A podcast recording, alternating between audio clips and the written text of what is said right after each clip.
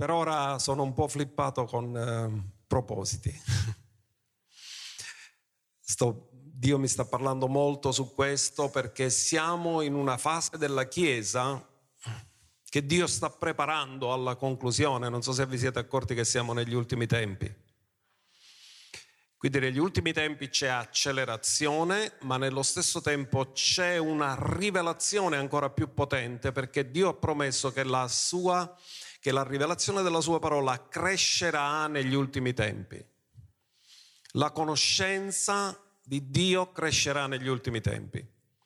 Così oggi parleremo di questo argomento così importante che è un solo capo, un solo regno, senza nemici e una sola famiglia. Quindi iniziamo subito con questa prima affermazione. Dio ha rivelato che la sua intenzione finale, dopo quando si sarà giunto il compimento dei tempi, è che ci sarà un solo capo nei cieli e sulla terra.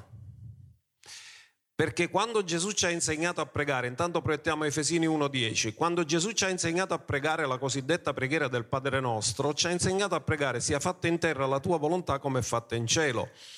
Ma come può essere fatta in terra la sua volontà come è fatta in cielo? C'è solo un modo, che il capo del cielo sia anche il capo della terra e che ci sia una volontà unica in cielo e sulla terra. E così dice la scrittura, bellissimo, per raccogliere nella dispensazione del compimento dei tempi. Cos'è il tempo?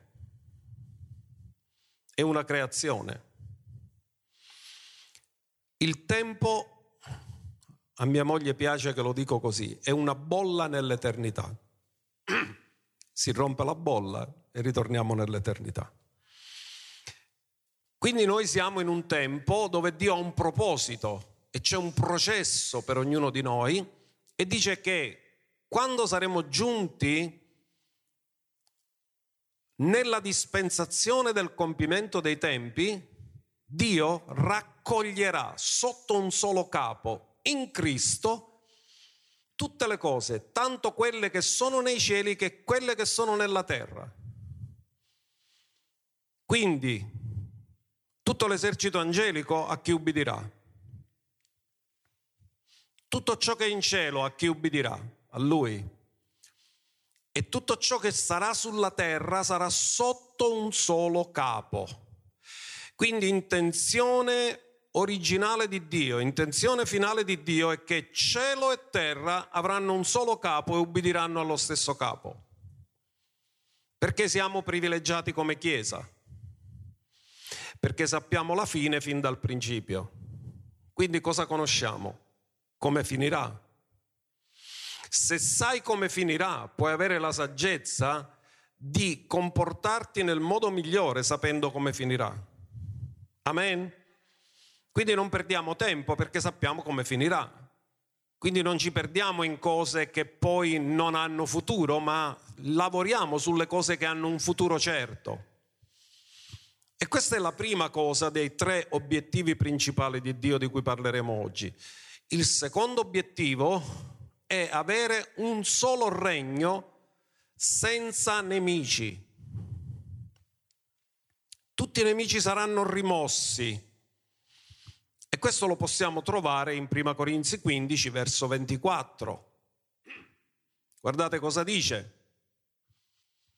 Poi verrà la fine, quando rimetterà il regno nelle mani di Dio Padre, dopo aver annientato ogni dominio, ogni potestà e ogni potenza.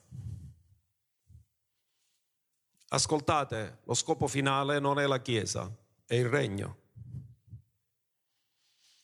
Gesù non consegnerà al Padre la Chiesa.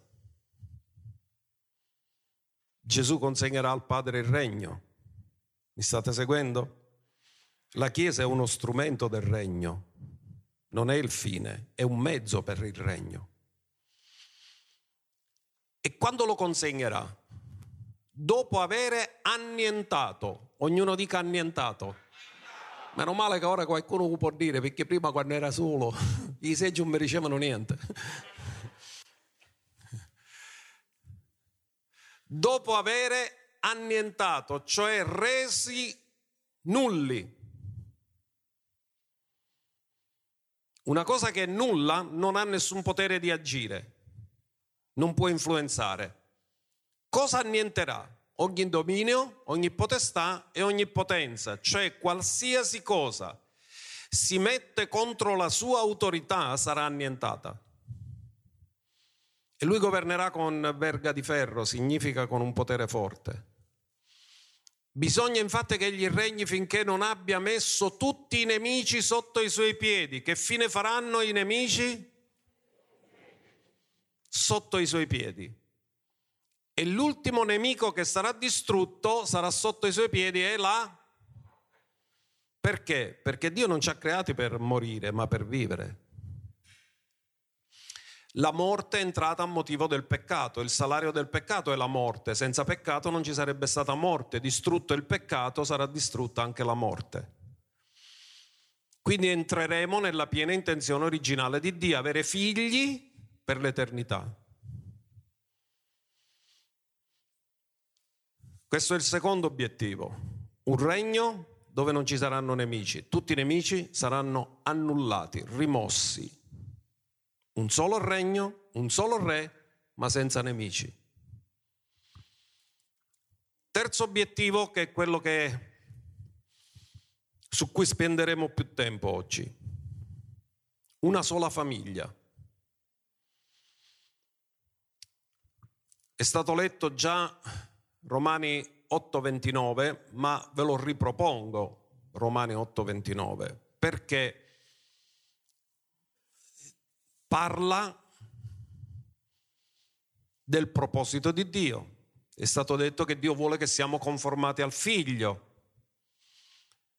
E dice quelli che egli ha preconosciuti li ha anche predestinati ad essere conformi alla somiglianza, meglio che immagine qui, di suo figlio, affinché egli sia il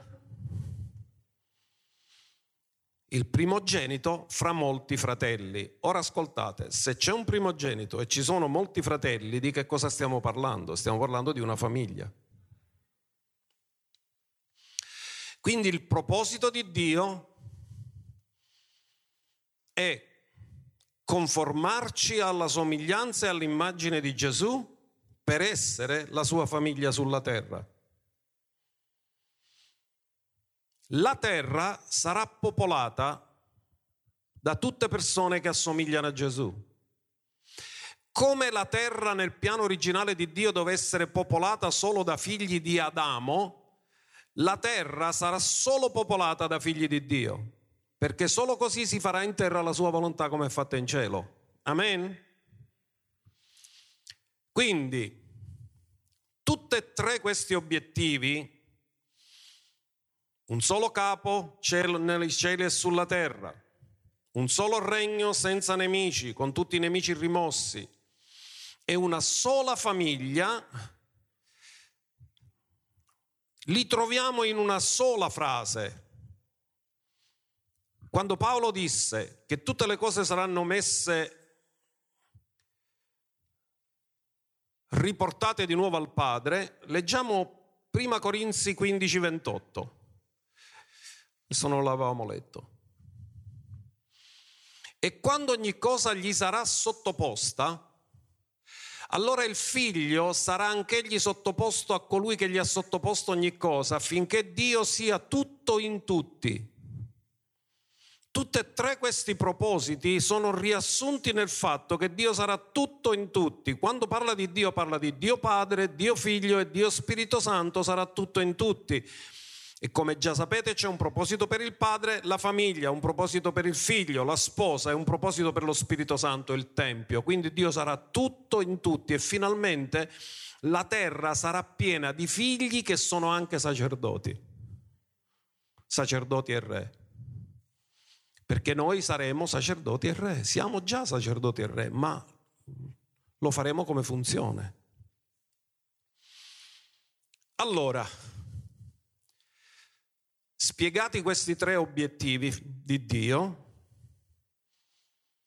vogliamo parlare come ci possiamo arrivare. Ci sono dei principi eterni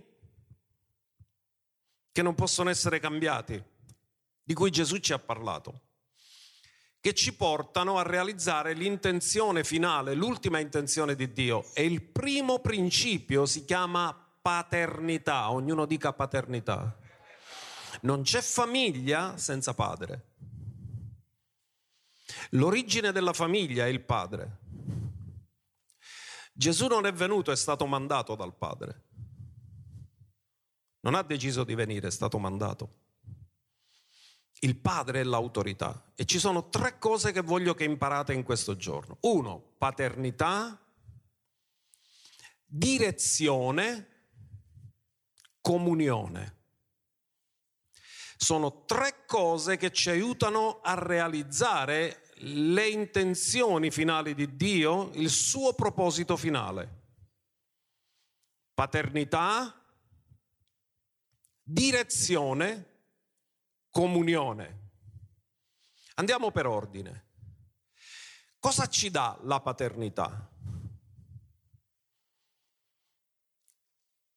Ognuno di voi, se siete onesti, dovete ammettere che la persona che ha influenzato di più la vostra vita nel bene o nel male non è la madre, è il padre. 3-4 sono convinte, l'altro ancora non lo sanno. Siete convinti che il padre è la persona che ci influenza più di tutti? Intanto vi ha influenzato dandovi un cognome che non avete potuto cambiare. Non ve lo siete scelti, l'avete ereditato il Padre,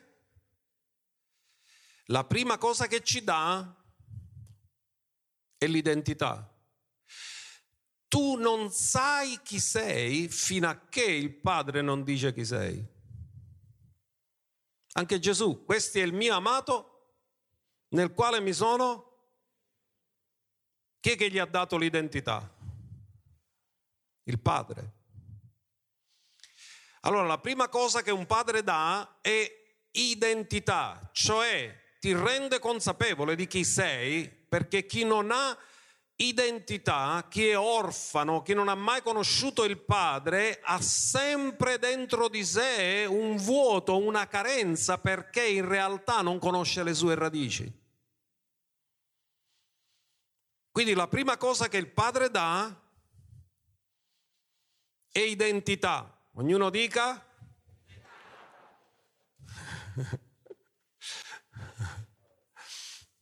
che bello sentire che qualcuno risponde, no? Perché prima ci riceve si è nulla che parlava, niente.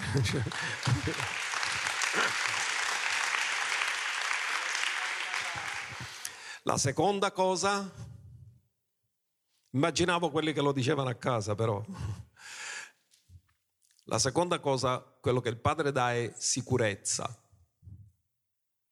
La maggior parte delle paure nelle persone hanno una radice, mancanza di paternità o scarsa relazione col padre. Ma oggi è il giorno della tua guarigione.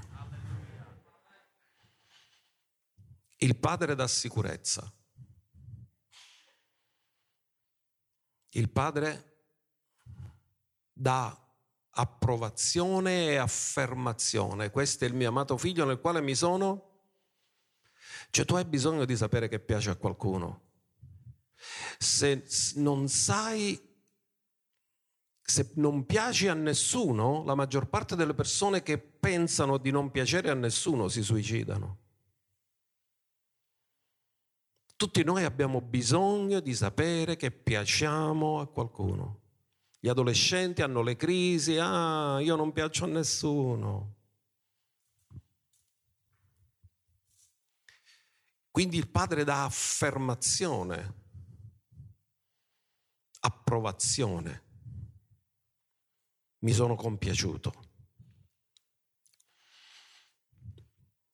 E la quarta cosa che dà la paternità, ma non sono esaustivo perché c'è ancora altro, ma non è quello l'argomento è l'eredità.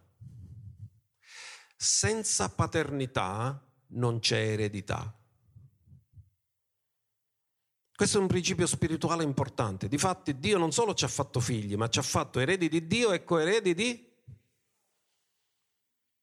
La paternità dà eredità. Chi è orfano non ha eredità.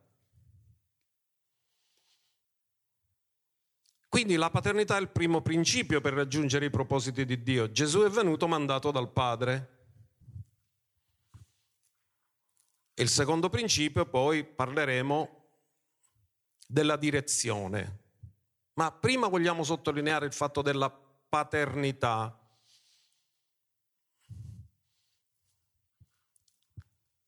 Giovanni 10:30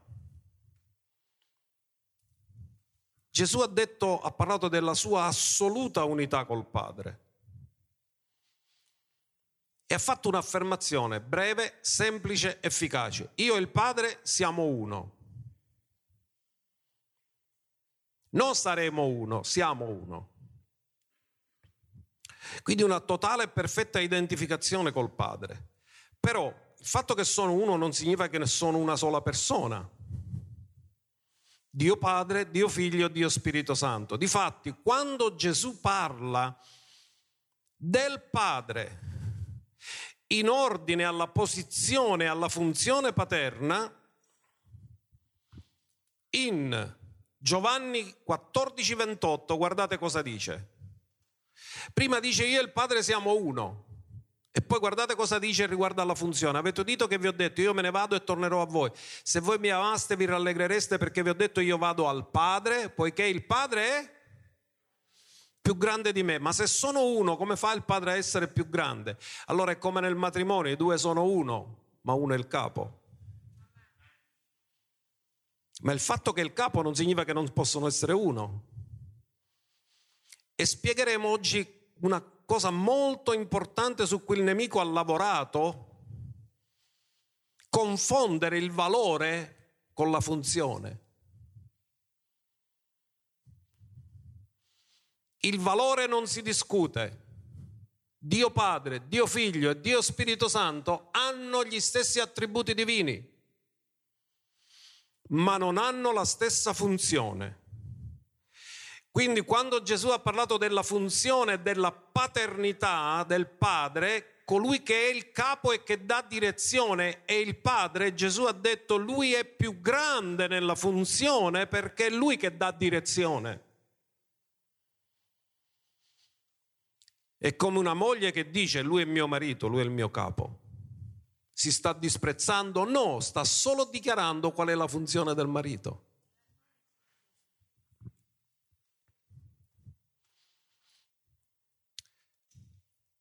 Paternità, direzione. La direzione ti porta a destinazione. Amen? Cioè, in siciliano noi usiamo una frase, ci stai a tampasiare. Uno che tampasia non sa dove va. Ma se uno sta andando a fare la spesa sa che va al supermercato.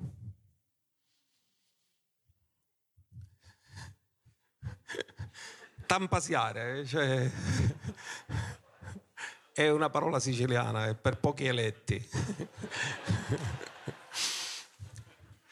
allora,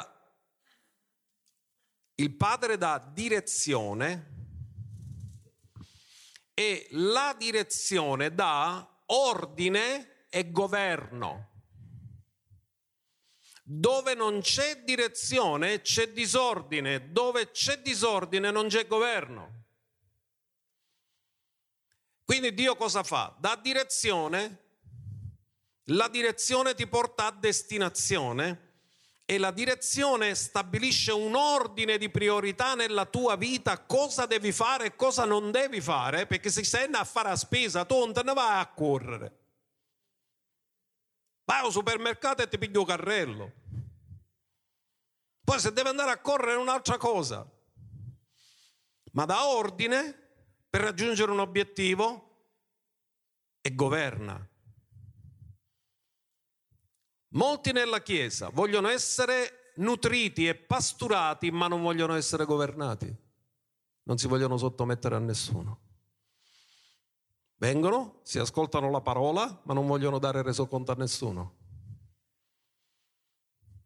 Ma il Padre dà direzione e la direzione mette ordine e governa. Oggi abbiamo qua le mascherine perché il governo ha detto che dobbiamo tenerle. E io non potrò predicare giù la maschera fino a che non la levano. Che se no potrei essere frainteso. Ma oggi ne dobbiamo parlare di togliere le ipocrisie, le maschere. E la terza cosa, per raggiungere l'obiettivo finale, è la comunione. La comunione dà vita e permette il servizio. Dà la vita. Sapete una cosa, perché abbiamo sofferto in questi tre mesi?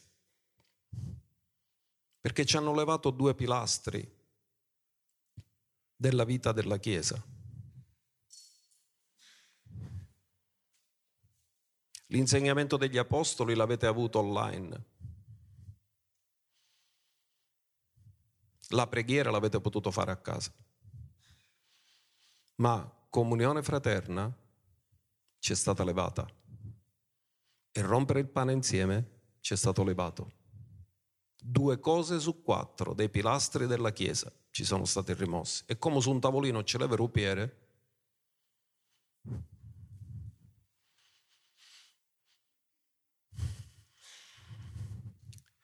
Quindi comunione è importante. Nella comunione stiamo insieme, ci accordiamo e serviamo. E in questo modo raggiungiamo i propositi di Dio. Quindi paternità, direzione, comunione. Abbiamo visto cosa dà la paternità, cosa dà la direzione, cosa dà la comunione. La comunione dà vita, perché se non hai comunione con nessuno ti senti solo e se uno si sente solo è fuori ordine perché tu non sei stato creato per stare solo, sei stato creato per un corpo.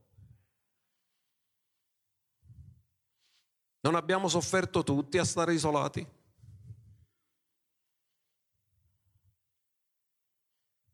Abbiamo tutti sperato, ma quando è che finisce questa cosa? Non ne potevamo più. Terribile. Ci è stato levato una cosa fondamentale per la nostra vita.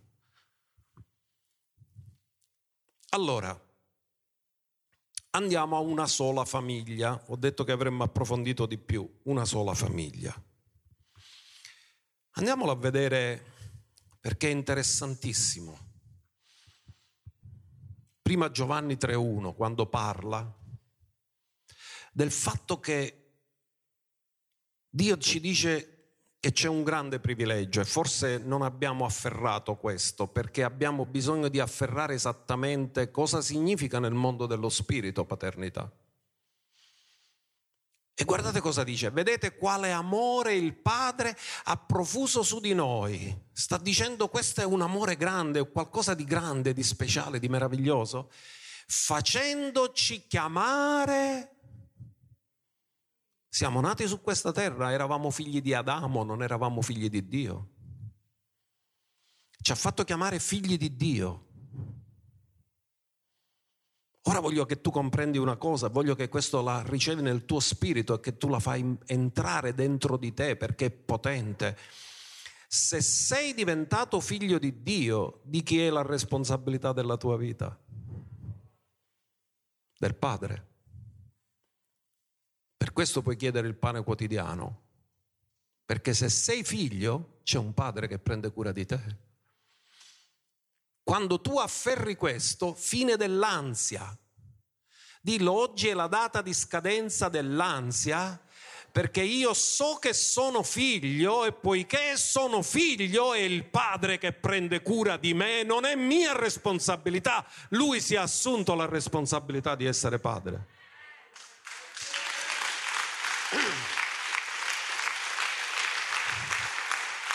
Se afferri questo entri nella shalom, nel riposo. Devi capire chi sei. Il padre ti dà identità. Sai di essere figlio, se sei figlio, lui si prende cura di te. Gesù ha vissuto sulla terra nella piena consapevolezza di essere figlio e non ha mai avuto un momento di ansia sulla terra, perché sapeva chi era. Cosa abbiamo detto? Che il padre dà identità. E siccome il mondo è fatto di figli di Adamo, cosa succede? Che il mondo non ci conosce più perché abbiamo cambiato identità abbiamo un'altra identità, siamo figli, figli di Dio. Ora è molto interessante vedere quale parola viene usata nel greco per figli. In italiano ce n'è una sola, figlio, figlia, ma non ti dice che età c'ha? Quando la Bibbia parla del figlio di Dio e parla solo di Gesù come figlio di Dio, usa la parola uios, che significa un figlio maturo capace di cooperare col padre, nei suoi propositi e nei suoi piani. Poi c'è il figlio che ancora non sa parlare. C'è il figlio che impara a parlare, c'è il figlio in età pediatrica, c'è il giovane e c'è il figlio maturo. Nel greco ci sono parole diverse. Ma qui viene usata la stessa parola di Giovanni 1.12 a tutti quelli che l'hanno ricevuto e gli ha dato il diritto di diventare. E sapete qual è la parola che viene usata? Technon, che significa letteralmente progenie, cioè uno che sa a chi appartiene.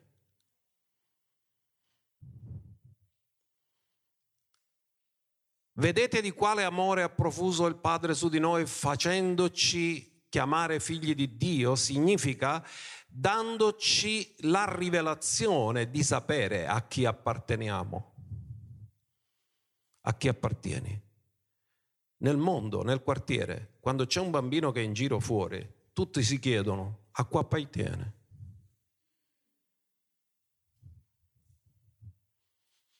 Quando tu nasci di nuovo, sai a chi appartieni.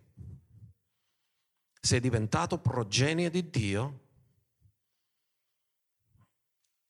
hai cambiato famiglia, sei stato adottato in una nuova famiglia e la vecchia famiglia non ti conosce più perché hai un'altra identità. Vedete quale amore ha profuso il Padre su di noi. In altri termini, se tu prendi un orfano e lo fai entrare in una famiglia, la gioia più grande dell'orfano quale sarà? Che ora sa che c'è una famiglia che si prende cura di lui. Se questo lo trasferite nel mondo dello spirito, oggi voi sapete che siete figli e se siete figli dovete consapevolizzare che dal momento che siete diventati figli il padre si è assunto la responsabilità di prendersi cura di voi.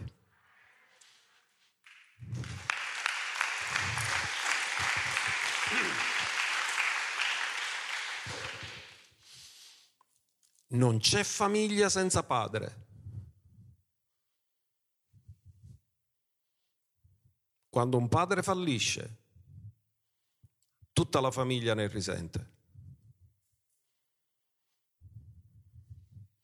Dio non è Dio di madri, è Dio di padri. Le madri sono, ci sono perché ci sono i padri.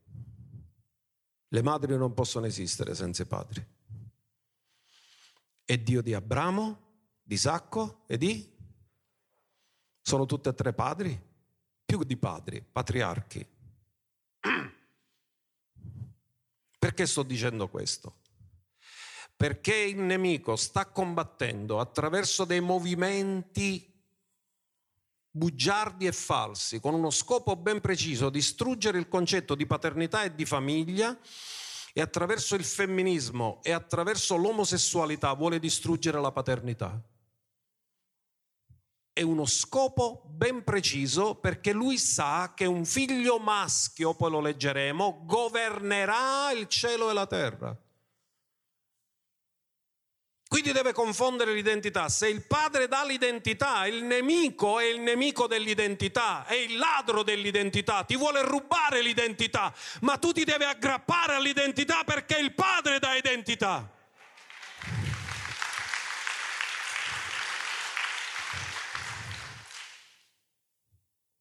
Quindi lui cosa dice? Che ognuno si deve scegliere la sua identità. Ma questo è, è fasullo perché sono i padri che danno l'identità. Allora, guardate cosa dice. Intanto voglio darvi questo. Jezebel era nemica di Elia, il profeta del risveglio.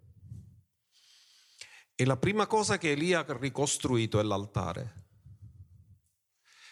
Perché? Perché i profeti conoscono l'intenzione originale di Dio. Dio vuole che siamo sacerdoti e... E un sacerdote senza altare può funzionare? La nazione di Israele si era sviata da Dio, aveva dimenticato l'altare, avevano dimenticato che Dio le aveva chiamate a essere sacerdoti. Jezebel ha perseguitato l'uomo del risveglio che voleva ricostituire le intenzioni originali di Dio. Magia, stregoneria e massoneria vogliono distruggere il proposito di Dio. Ascoltate, stanno cercando di fare la legge sull'omofobia perché è scritto molto chiaramente nel profeta Daniele che l'anticristo sarà omosessuale non ha attrazione per le donne, è scritto così. Quindi voi pensate che se lui si fa una legge che discrimina, lui potrebbe fare quel ruolo? No, allora si sta facendo le leggi per non essere discriminato ed essere legale. Allora voi dovete capire le motivazioni che stanno dietro le cose, perché quando capite le intenzioni originali di Dio, capite cosa sta combattendo il diavolo e comprendete cosa ci sta spiritualmente dietro le cose. Ora anche il femminismo io sono mia è una dichiarazione di indipendenza dal proposito di Dio, che invece l'ha fatto per essere compagna e per essere collaboratrice. Può sembrare pure bello, però voglio dirvi una cosa. È vero che sono stati trattati male le donne. È vero che sono stati discriminati e non amati chi aveva problemi di omosessualità e questo è sbagliato. E il nemico cosa ha fatto? Ha usato questo per affermare una bugia come verità. Ma andiamo a vedere questo, poi parleremo di valore e funzione, che l'ho accennato. Apocalisse 12, verso 1. Il nemico sa che Dio alla fine avrà un solo capo nei cieli e sulla terra. E guardate la scrittura come lo dichiara, figlio maschio. Dice ma c'era bisogno, se dici che è figlio già non si capisce che è maschio, però la scrittura lo dice apposta, figlio maschio, per dire che c'è un movimento che vuole cercare di distruggere l'identità dell'uomo e l'identità della donna. Poi apparve dal cielo un gran segno, una donna vestita di sole, con una luna sotto i suoi piedi e il suo capo una corona di dodici stelle. Era incinta e gridava per le doglie i dolori del parto. Nel cielo apparve anche un altro segno, un gran dragone rosso che aveva sette teste, dieci corna e sulle sue teste vi erano sette diademi. Andiamo avanti. La sua coda trascinava dietro a sé la terza parte delle stelle del cielo e le gettò sulla terra e la ribellione di Lucifero che diventa Satana e si trascina un terzo degli angeli. Poi il, il dragone si fermò davanti alla che stava per partorire, perché lui sapeva che Dio aveva detto la progenie della donna ti schiaccerà il capo e tu le ferirai il calcagno. Quindi lui era, sapeva che dalla progenie della donna sarebbe venuto chi gli avrebbe schiacciato la testa per divorare suo figlio quando l'avesse partorito. Ed ella partorì un figlio. Ora tu avresti scritto un figlio e già bastava, dice perché se è figlio è mascolo. Ma la Bibbia cosa dice? Un figlio? Sono scritte per caso le cose? O lo Spirito Santo che conosce tutto rivela prima le cose? che deve governare tutte le nazioni. Perché ce l'ha contro il figlio maschio il nemico? Perché lui per ora è il principe di questo mondo e sarà e sa che tutti i nemici di questo figlio maschio saranno sotto i suoi piedi.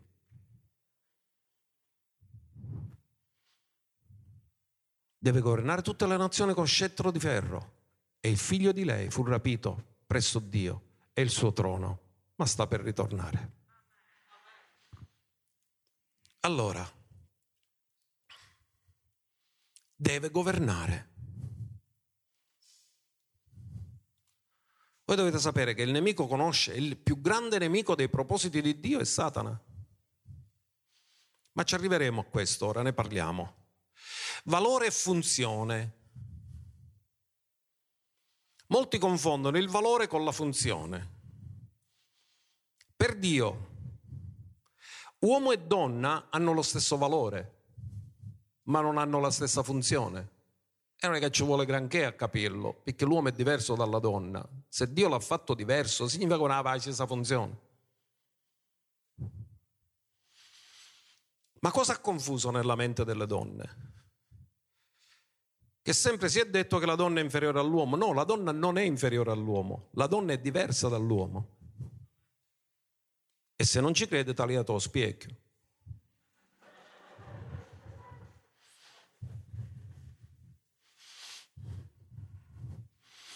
Quindi essere capo non è un valore, è una funzione. Quindi quando una moglie dice lui è il mio capo, non si sta sottovalutando, sta solo dichiarando che la funzione del marito è diversa dalla sua e che lei sarà felice nella sua funzione come suo marito sarà felice nella sua funzione, perché lei non deve invidiare la funzione del marito perché non è stata creata per quello e il marito non deve invidiare la funzione della moglie perché non è stato creato per quello.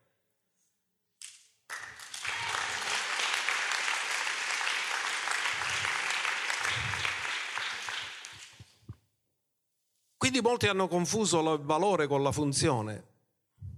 Allora ti dico una cosa, tu puoi stare in un ufficio pubblico e il tuo capo essere meno intelligente di te, capita. Che tu sei più intelligente di chi che ti comanda. Il fatto che tu sei sotto un capo non mette in discussione il tuo valore, ma mette in discussione la tua funzione.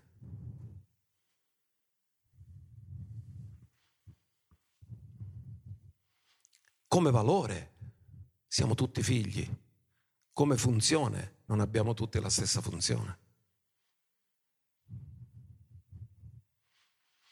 Perché ognuno nella sapienza di Dio è stato creato per un proposito. Allora vi dico una cosa, da dove viene l'insoddisfazione dei movimenti che ci sono nel mondo? Che traggono origine da cose sbagliate dell'uomo perché in Dio non c'è confusione. Dio ama le figlie come ama i figli, uguale. Ogni figlia è amata alla stessa maniera di come è amato un figlio. Non è che Dio fa differenza perché è femmina o perché è maschio. Perché per Dio il valore del, dell'uomo e della donna è uguale, ma la funzione no, li ha fatti per avere una funzione diversa.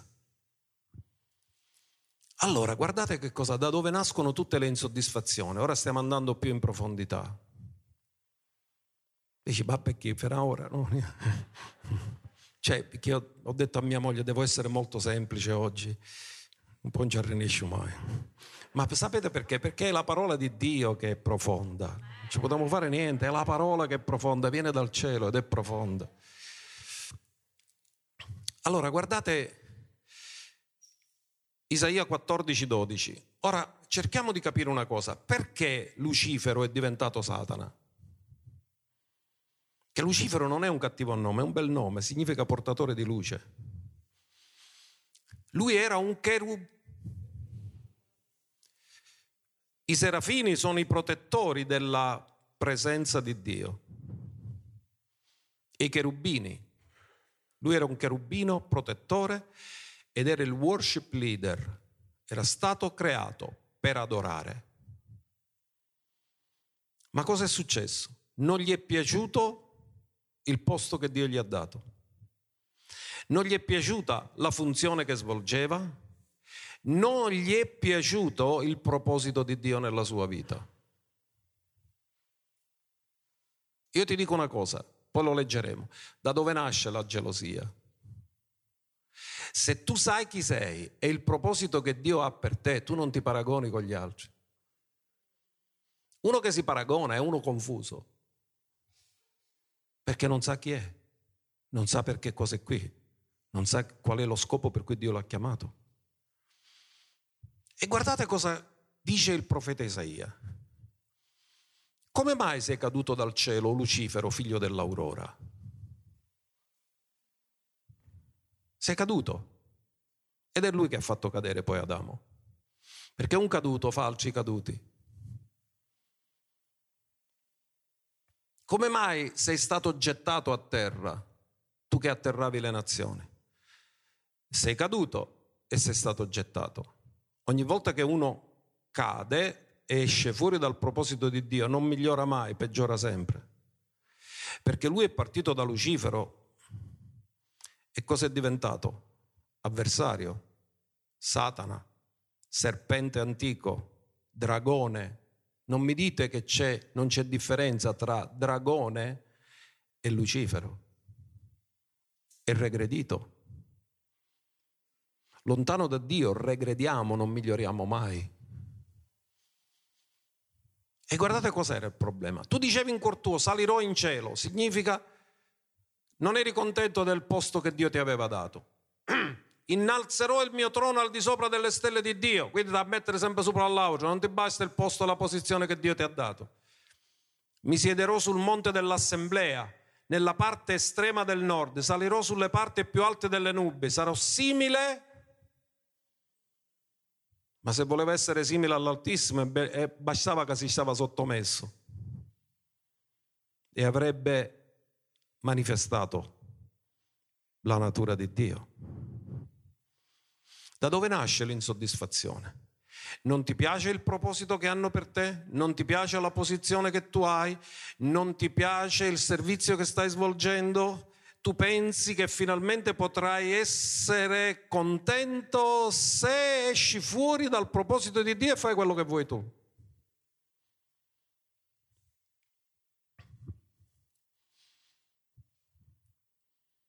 Questa è l'origine dell'insoddisfazione.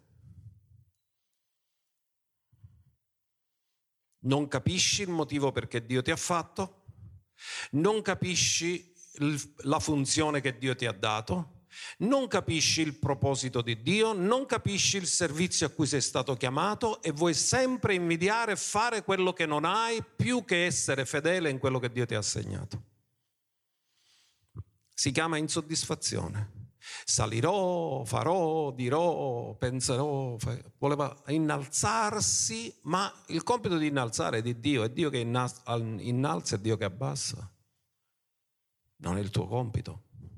In altri termini si chiama ribellione, si voleva mettere al di sopra di Dio.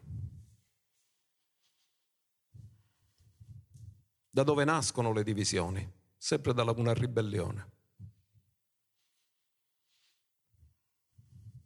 Non era soddisfatto di chi fosse, non era soddisfatto di ciò che stava facendo, non era soddisfatto di dove fosse, eppure aveva un posto invidiabile meraviglioso, ma non gli piaceva. Voleva essere simile all'Altissimo, senza l'Altissimo. Questo ci fa vedere che la insoddisfazione che viene instillata nelle generazioni di oggi, che viene da Satana, è perché le persone non, sa, non sono contente di chi sono, di cosa fanno, del posto che hanno, e si illudono che se possono avere quello che vogliono loro finalmente saranno felici, ma non è così perché lui da Lucifero è diventato dragone. Non è migliorato, è peggiorato. Perché fuori da Dio non c'è progresso, c'è disordine, non c'è ordine. Quindi che cosa fa? Com'è che lui riesce a tenere gli angeli che ha trascinato con sé? Li, li tiene con sé per amore? No, perché li tiranneggia, li ricatta e li opprime. Quindi quando un'autorità non è legittima, allora tu devi usare metodi illegittimi per tenere in sottomissione le persone. Ma non è sottomissione, è dominio, li devi dominare, li devi tiranneggiare per fargli fare quello che vuoi tu. Quindi in altri termini lui che fa? Li minaccia dice tu fai ora che tu carico io perché se non fai che tu carico io ti ammazzo al legnato. Questa è autorità, è l'autorità di Dio. Ma andiamo a vedere cosa ci insegna Gesù. Matteo 20-25. Qual è l'autorità del regno? Qual è la vera grandezza? Gesù chiamateli a sé, quelli della parola della grazia di Palermo, al culto delle 10.15, disse,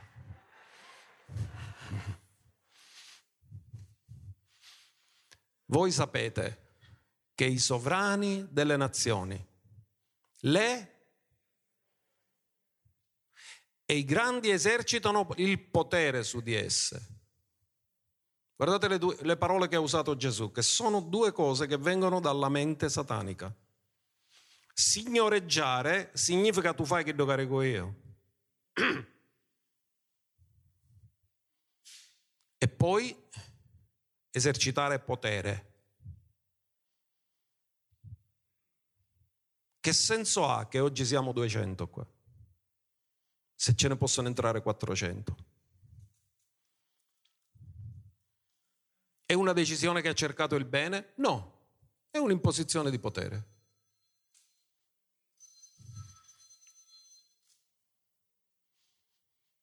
Quindi, questa è la mentalità del mondo. Attenzione ai immuni, non vi lascia immuni dall'essere controllati. Vi controlleranno in tutto, sapranno dove andate, dove non andate, tutto, sarete ipercontrollati, non attivate immuni. Perché diventate delle persone studiate che sanno tutto di voi, la privacy la potete scoidare, sapranno tutto nei minimi particolari. Attenzione ai vaccini che renderanno obbligatori, ti metteranno dentro dei microchip nel tuo corpo e sapranno tutto di te. Perché qual è lo scopo delle nazioni? Signoreggiare, esercitare potere, farci diventare gente senza volontà che fanno solo la loro volontà. Ma tra di voi, Gesù ha detto nel regno di Dio non è così. Tra di voi non sarà così, perché la vera grandezza nel regno di Dio è servire gli altri ad adempiere il proposito di Dio. Questa è la vera grandezza nel regno di Dio. Chi di voi vuole diventare grande in vista di Dio, serve gli altri ad adempiere il proposito di Dio nella loro vita. Che è l'amore che i genitori hanno verso i figli. Un genitore che ama i figli, cosa vuole? Che i figli adempiano il proposito di Dio nella loro vita. Non li dominano, non ci dicono tu a fare che educatore io, tu a scrivere all'università, tu a fare l'avvocato, tu a fare il dottore. No, vedono qual è la vocazione e lo aiutano ad adempierla. Gesù disse, questa è una frase potente, tra di voi non sarà così. Noi abbiamo la mentalità del regno. Chi ha la mentalità del regno non signoreggia e non esercita potere, serve.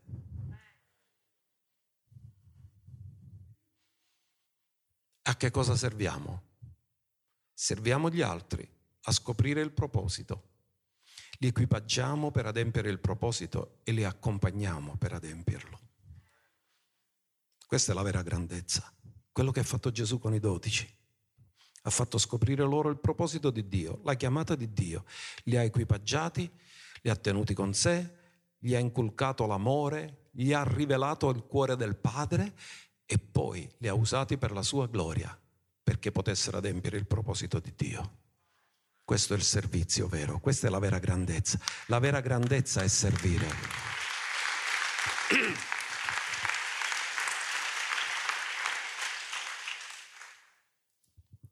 Cosa vuole Dio? Figli maturi che diventano padri. Cosa vuole il nemico? Che rimane bambino, che rimane immaturo, che, che sei instabile, che sei insicuro, che sei pieno di paure, così che non adempi il proposito di Dio. E in questa guerra c'è lo Spirito Santo che cerca di liberarci da ogni paura, l'amore perfetto di Dio caccia via le paure e il nemico che cerca di continuamente mettere paure. E dobbiamo dire la verità, purtroppo non tutti i credenti non hanno avuto paura del coronavirus. Alcuni hanno avuto angoscia, paura del coronavirus. Ma se Dio ti ha unto per guarire i malati, ma perché ti scantiri le malattie?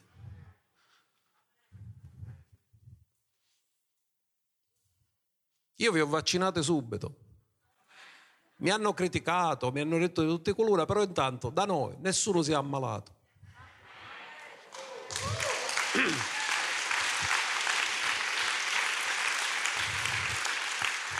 Noi siamo nati per guarire gli altri, non per ammalarci. Quindi guardate la logica del regno. Il più grande non è chi comanda, è chi serve. Cioè la vera grandezza non dipende dalla posizione, dipende dalla funzione. Tutti vogliono la posizione, ma non vogliono esercitare la funzione. Ma per Dio la vera grandezza è che stai funzionando. Andiamo a vedere il processo di crescita. Tutti nasciamo bambini e Dio cosa vuole? Che cresciamo. Cosa fanno i genitori normali? Prima Pietro 2. Cosa fanno i genitori normali? Quando nasce il bambino lo pesano continuamente per vedere se cresce, vero? E se il bambino non dovesse crescere, subito lo portano a dire ma su piccerino non cresce. E si preoccupano. Dio vuole che maturiamo, che diventiamo padri. Amen. Nasciamo bambini, ma dobbiamo diventare padri. Pietro, che di essere instabile ne sapeva qualcosa, scrisse, deposta dunque ogni malizia, ogni inganno e le ipocrisie, le maschere. Le deporremo prima o poi. Malizia, inganno, ipocrisia, invidia e maldicenza. Guardate cosa sta dicendo, sta parlando di cinque cose che possono arrestare la crescita di un bambino. Ora sta parlando nello spirito. Perché? Da dove viene la malizia? Viene dal mondo adamico da dove venivamo noi. Da dove viene l'inganno? Dal bugiardo e padre della menzogna. Da dove vengono le ipocrisie? Dal fatto di fare vedere agli altri quello che non sei e non fare vedere chi sei. La maschera. Le invidie, L'erba del vicino è sempre la più verde perché non sai qual è il tuo proposito, non sei contento del posto che hai, ma sempre chi do canno lavo c'è meglio di chi do hai tu. E poi questo no, ma a Palermo non esiste questo. La maldicenza, no, no, no, qua non abbiamo questo problema.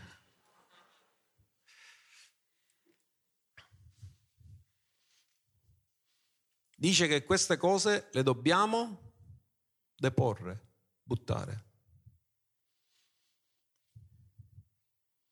Come bambini neonati.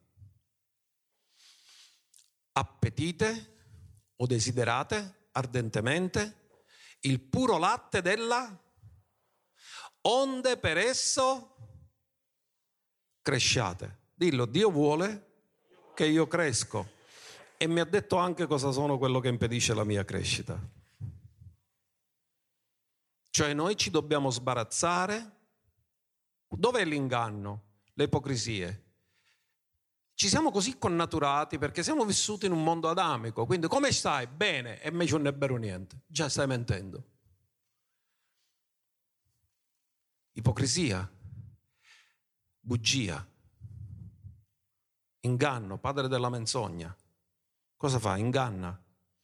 Che significa ingannare? Presentare una realtà che non esiste.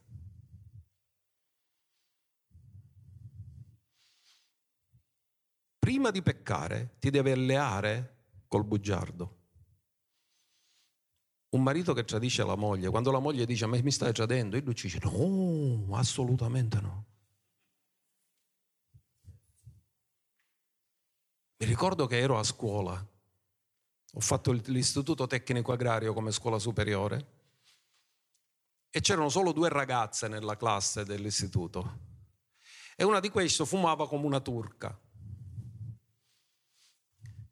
E entrato il professore non si poteva fumare in classe. E ha visto che usciva fumo da questo. Ma stavi fumando? Lei ha detto no, e nel frattempo ne usciva fumo dalla bocca.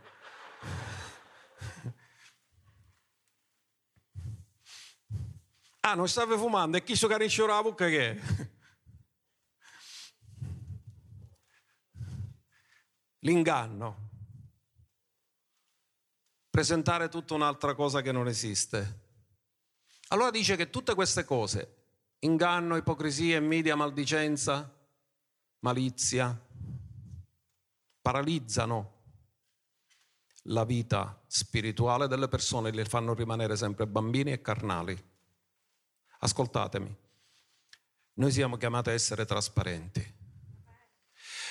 Quando noi ci dicono le cose dobbiamo sempre onorare la verità. Perché ogni volta che noi non onoriamo la verità, onoriamo la menzogna. E alcuni dicono, ma ci perdo la faccia. Meglio perdere la faccia che perdere la verità. Perché se tu devi cambiare, è meglio che dici ho sbagliato, devo cambiare, più che negare dove devi cambiare. Perché quando tu cominci a mentire, già sei schierato, non sei più con Dio, hai abbandonato Dio. E quindi quando fai questo non vai più avanti, vai indietro. Possibilmente ti puoi pure convincere che hai ragione, ma andrai sempre più indietro. Perché Satana era convinto di avere ragione. Lucifero era convinto di avere ragione. Quindi dice dobbiamo crescere. Per crescere dobbiamo deporre queste cose. Paolo ce lo dice in altra salsa, in prima Corinzi 3. Lui ha fondato la chiesa di Corinto l'ha insegnata, però poi voleva dare un altro cibo, mi si è reso conto che non erano cresciuti abbastanza per poterlo sostenere. Quindi dice, mi costringete a darvi ancora latte, vi volevo dare cibo solido. Ora io, fratelli, come li chiama? Non sta parlando a quelli del mondo, sta parlando ai fratelli. Non ho potuto parlare a voi come uomini spirituali. Com'è che Dio ci vuole uomini? Ma vi ho parlato come a dei carnali, come a bambini in Cristo. Vi ho dato da bere del latte, non vi ho dato del cibo solido perché non eravate in grado di assimilarlo. Anzi, non lo siete neppure ora perché siete ancora... Qual è il piano di Dio? Farci crescere, farci maturare, farci diventare padri, farci diventare spirituali e Paolo dice io avrei voluto darvi un altro cibo, ma quando vedo la vostra reale condizione capisco che non siete capaci di assimilarlo. In altri termini, io potrei predicare migliori messaggi, ma ognuno riceve secondo il livello dove si trova. E ci sono alcuni che manco ci piace che lo carico perché vorrebbero che io accarezzassi il loro peccato, ma scusate tanto, io parlo di integrità, io non sono qui per accarezzare il peccato, io sono qui per farvi liberare dal peccato, perché la grazia non ci è stata data per giustificare il peccato, la grazia ci è stata data per essere liberati dal peccato. Ma questo lo facciamo per amore, perché amiamo che ci sia un destino glorioso e meraviglioso per voi e non vogliamo che cadiate sotto l'inganno del diavolo. È sempre spinto dall'amore e dalla compassione non dal giudizio. Andiamo avanti con gli altri versi. Infatti, poiché tra voi vi è invidia, dispute e divisioni. Ora qui Paolo sta citando tre cose, Pietro ne ha citato cinque, Paolo ne ha citato tre e sta dicendo invidia, cos'è che ha spinto Lucifero? Non gli piaceva il posto che aveva invidiava il posto di un altro. Dispute, hai ragione io. Divisioni. Non sono opere dello spirito, sono opere della carne. Le opere dello spirito è unità, non è divisione. Dalla divisione non si ottiene mai niente di buono, ci si indebolisce. E Paolo ha detto, siete ancora carnali, siete fratelli, ma siete carnali. La Chiesa la indirizza ai santi della Chiesa di Corinto. Sono santi perché sono stati santificati in Cristo, sono nati di nuovo, sono figli di Dio, ma ancora nella condotta, chi lo concapisce non ha poco, che ci pare che solo perché Gesù è morto sulla croce per te, tutte cose sono fatte, poi la condotta può fare quello che vuoi. Non è così, cammina alla mia presenza e sì. Ora, Ebrei 5, verso 12. Ancora una volta si parla di bambini. Dio non vuole che rimaniamo bambini, Dio vuole che diventiamo maturi. Amen? Quanti di voi credete che Dio vuole che siete maturi? Infatti, mentre a quest'ora dovreste essere maestri, chi è un maestro? Uno che conosce la materia e la insegna ad altri. Avete di nuovo bisogno che vi si insegnino i primi elementi degli oracoli di Dio e siete giunti al punto di avere bisogno di latte e non di cibo? Quindi notate che stanno dicendo questa cosa, Paolo dice, io vi volevo dare un altro cibo, però quando vite che ancora siete a questo livello, ma chi c'è questo cibo che ancora non sono capace di riceverlo? Liberatevi di tutte queste cose carnali, dopodiché siete pronti a ricevere un altro cibo. In altri termini, non vi posso dare un cibo al di sopra della vostra crescita. Andiamo avanti. Chiunque infatti usa il latte non ha esperienza. Cosa sta parlando? Sta parlando di condotta, sta parlando di esperienza, non sta parlando di nuova nascita. Della parola di giustizia perché è ancora un, un bambino, è un figlio. Non mettiamo in dubbio che è un figlio, è un figlio immaturo. Non è dove Dio lo vuole portare. Nasce bambino ma deve diventare adulto. Il cibo solido invece è per gli adulti, che per l'esperienza hanno le facoltà o i sensi spirituali esercitati a discernere il bene dal male. Più cresci, più acquisisci percezione spirituale, più sai discernere perché viene a conoscere colui che dal principio, Dio, le sue intenzioni originali e viene a conoscere anche le strategie del nemico e dice, ah, ti scopri lo saccio perché fa così con me, ma sono nato tarogno, io non lo faccio. Acquisisci discernimento.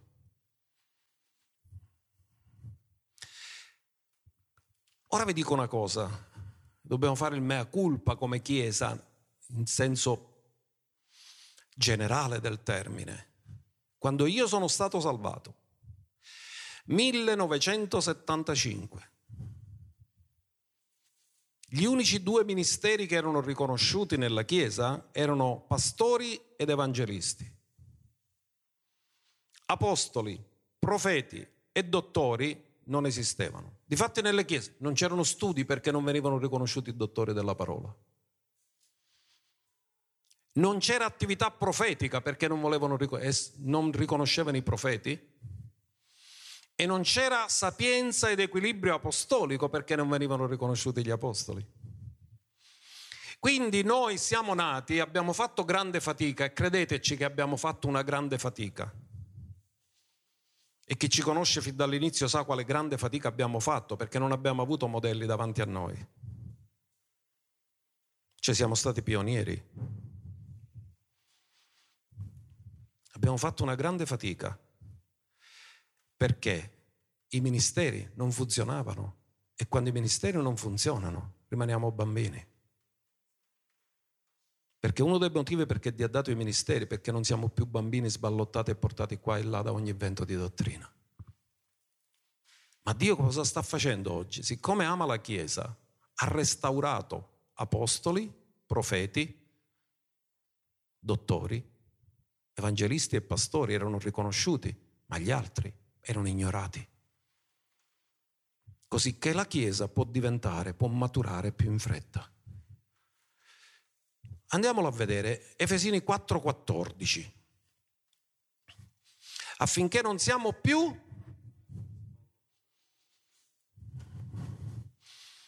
Dillo, io non voglio rimanere bambino. Non voglio essere infantile. Sballottati significa e trasportati da ogni vento di dottrina. Sapete che significa instabili? Non hai stabilità. Parla uno e ti confonde, parla un altro e ti confonde, perché non hai stabilità, non hai fondamento.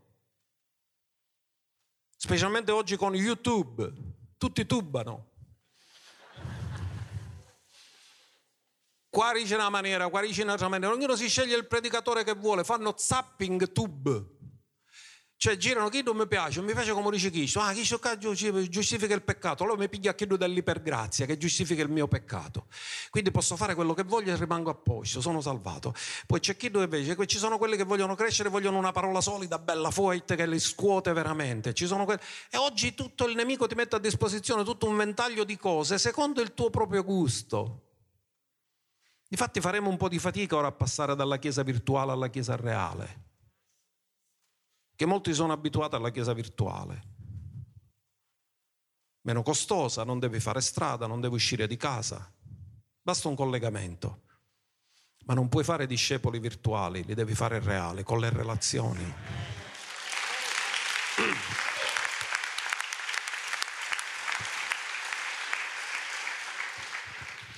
Quindi che cosa è la strategia? Dio ha dato i ministeri per contrastare il fatto di non rimanere bambini stabili, per la frode degli uomini, l'inganno, la frode, la loro astuzia mediante gli inganni dell'errore. Chi ti protegge dall'errore? Chi ti protegge dall'inganno? Se non c'hai qualcuno con cui sei trasparente e sei aperto. Perché quando sei ingannato non lo sai che sei ingannato, altrimenti non è inganno, perché se lo sai non sei ingannato. L'unico che ti può proteggere quando sei ingannato è le persone a cui ti sei sottomesso e di cui hai fiducia. Se no, sei un candidato all'inganno con molta facilità. Che cosa vuol dire? Dobbiamo essere trasparenti. Cioè non dobbiamo mentire, non dobbiamo nasconderci, dobbiamo essere veri, seri, noi stessi. Io ti posso aiutare se mi dici la verità, non ti posso aiutare se menti. Io ho detto sempre, io non sono il pastore di tutti, sono il pastore di quelli che me lo consentono, di quelli che hanno fiducia in me, di quelli che credono che Dio mi ha chiamato, di quelli che credono che Dio mi ha dato questo compito, di quelli che sanno qual è l'assegnazione divina che ho ricevuto, però se non credono questo non li posso aiutare. E se neanche il fatto di avere la chiesa più grande della nazione può convincere alcuni perché pensano che hanno capito più di tutti gli altri quelli che Dio ha usato a fare la storia, allora significa che sono facili a essere ingannati perché sono rimasti bambini e non hanno scelto la via della trasparenza, hanno scelto la via dell'inganno. Affinché non siamo più bambini trasportati e portati qua da ogni vento di dottrina. Sapete che succede? Che l'ipergrazia dà un alibi per vivere nel peccato e giustificarsi. Ed è un messaggio che accarezza la carne. E molti ci mettono like, mi piace. Quando tu ci stai dicendo che ti piace, ci stai dicendo al diavolo che tu sei d'accordo con lui. E poi Dio arriva e ti dice I don't like e fenero tutti i like.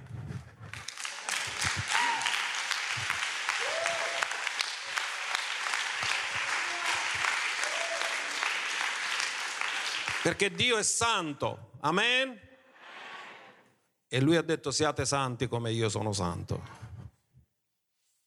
Ora noi dobbiamo essere sinceri, onesti, non siamo arrivati però abbiamo la direzione chiara di dove dobbiamo arrivare. Sappiamo che Dio ci ha detto che dobbiamo essere come Lui. Andiamo avanti. Quindi i cinque ministeri nel proposito di Dio sono per farci crescere. Vi dico una cosa, una chiesa dove non ci sono ministeri è un gruppo, non è una chiesa.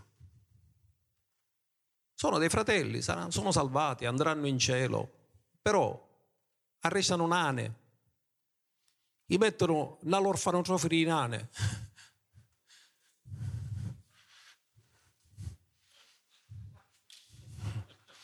Cioè, che andare a fare da non hanno capito niente?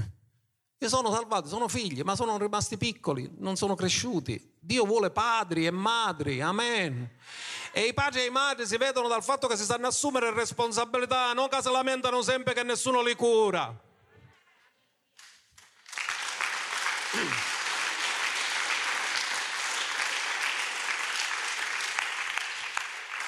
Dillo affinché non siamo più bambini e per dirlo alla persona accanto a te, lo so che ti viene distante, dillo no altro, non essere più piccerino.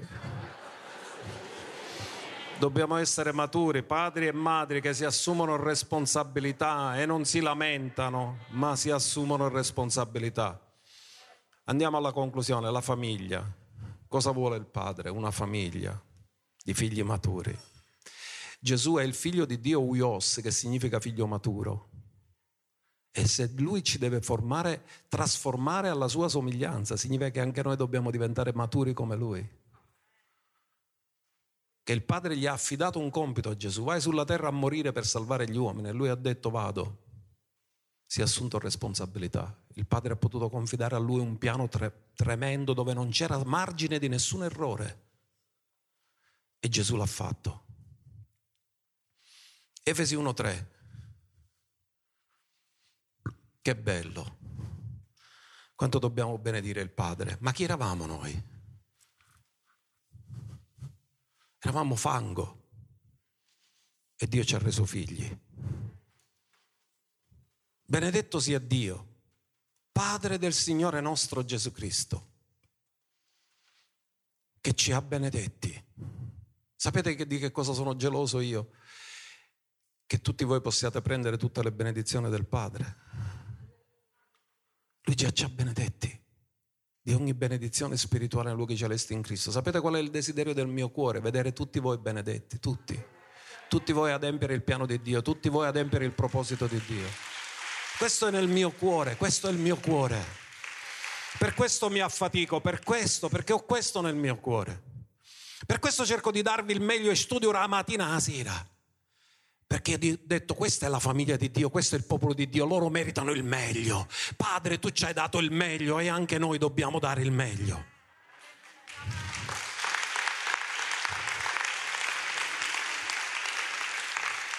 Allorché Lui ci ha eletti prima della fondazione del mondo, affinché fossimo santi e irreprensibili davanti a Lui nell'amore. Ma voi vi rendete conto la famiglia del Padre che è una famiglia d'amore? Gesù ha detto tu mi hai amato, ora lo leggeremo, prima della fondazione del mondo. Ci ha eletti perché? Perché fossimo come Lui. Siate santi come io sono santo. Gesù disse, Satana viene ma non ha nulla in me. Lui era perfettamente santo perfettamente puro. E se io voglio essere come Gesù, so qual è il mio modello. Allora lui ci ha eletti prima della fondazione del mondo. Quando? Cioè in altri termini, prima di entrare in questo corpo, Dio già ti conosceva. Tu non sei il prodotto di un piano terreno, tu sei il prodotto di un piano eterno avanti la fondazione del mondo. Già ti aveva eletto. Dove ti vuole portare? A essere santo e irreprensibile davanti a Lui nell'amore, l'amore agape. Fantastico. Gli altri due versi fino a sei. Avendoci predestinati ad essere adottati come suoi figli. Cosa vuole lui? Una famiglia. Perché adottati? Forse non siamo legittimi? No, siamo nati di nuovo. Ma siccome eravamo nati nel naturale, nella famiglia di Adamo, ci ha preso da lì e ci ha portato nella sua famiglia. Quindi quando tu prendi uno da una famiglia e lo porti in un altro, lo adotti. Ma poiché siamo nati di nuovo nello spirito, siamo figli legittimi.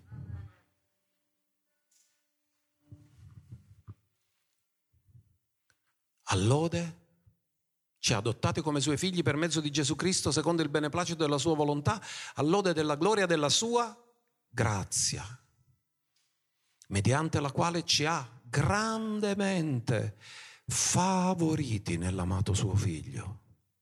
Quanti di voi sapete che siete grandemente favoriti? Non dovete elemosinare, siete grandemente favoriti. Siete amati, siamo amati. Dobbiamo crederci in questo amore. Cosa vuole Dio? Una famiglia ci ha adottati. Nati nella famiglia di Adamo, adottati nella famiglia di Dio. E sapete che per legge il figlio adottato ha gli stessi diritti del figlio naturale? Cioè la stessa eredità. Per questo dice che siamo eredi di Dio e coeredi di... Lasciatemi l'ultimo verso che mi ha sconvolto. Preghiera sacerdotale. Giovanni 17, 24.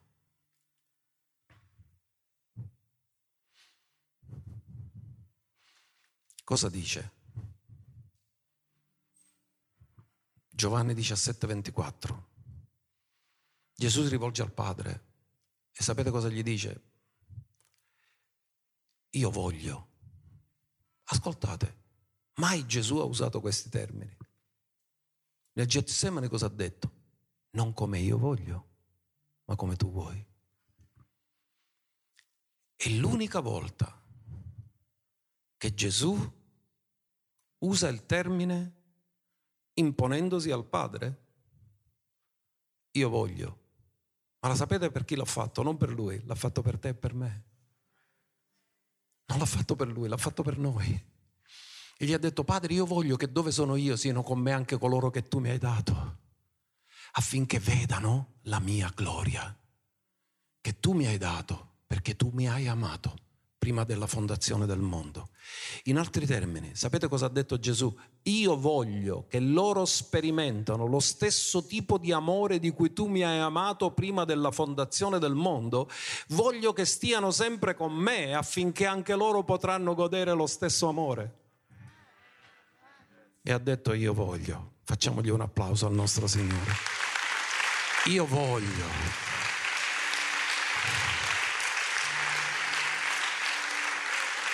Io voglio. Ma come? Lui è stato sempre sottomesso.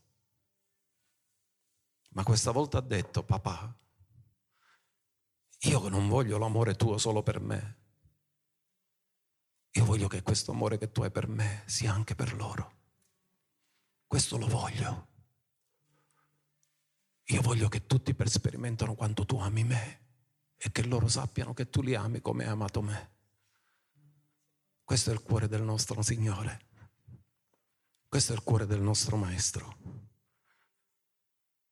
che mai ha chiesto nulla per sé, ma quando ha chiesto per te e per me, ha detto io voglio che loro abbiano lo stesso amore che ho io, che vivano la stessa gloria che ho io, che siano uno con noi.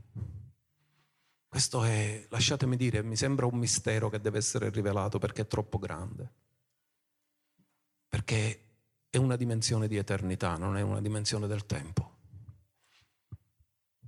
Affinché vengano a conoscere quello che dall'eternità io sempre ho con te, l'amore.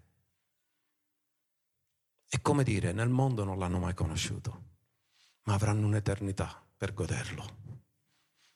E io voglio che loro siano con me, quelli che tu mi hai dato, affinché vedano la mia gloria e godano lo stesso amore che io godo con te avanti alla fondazione del mondo.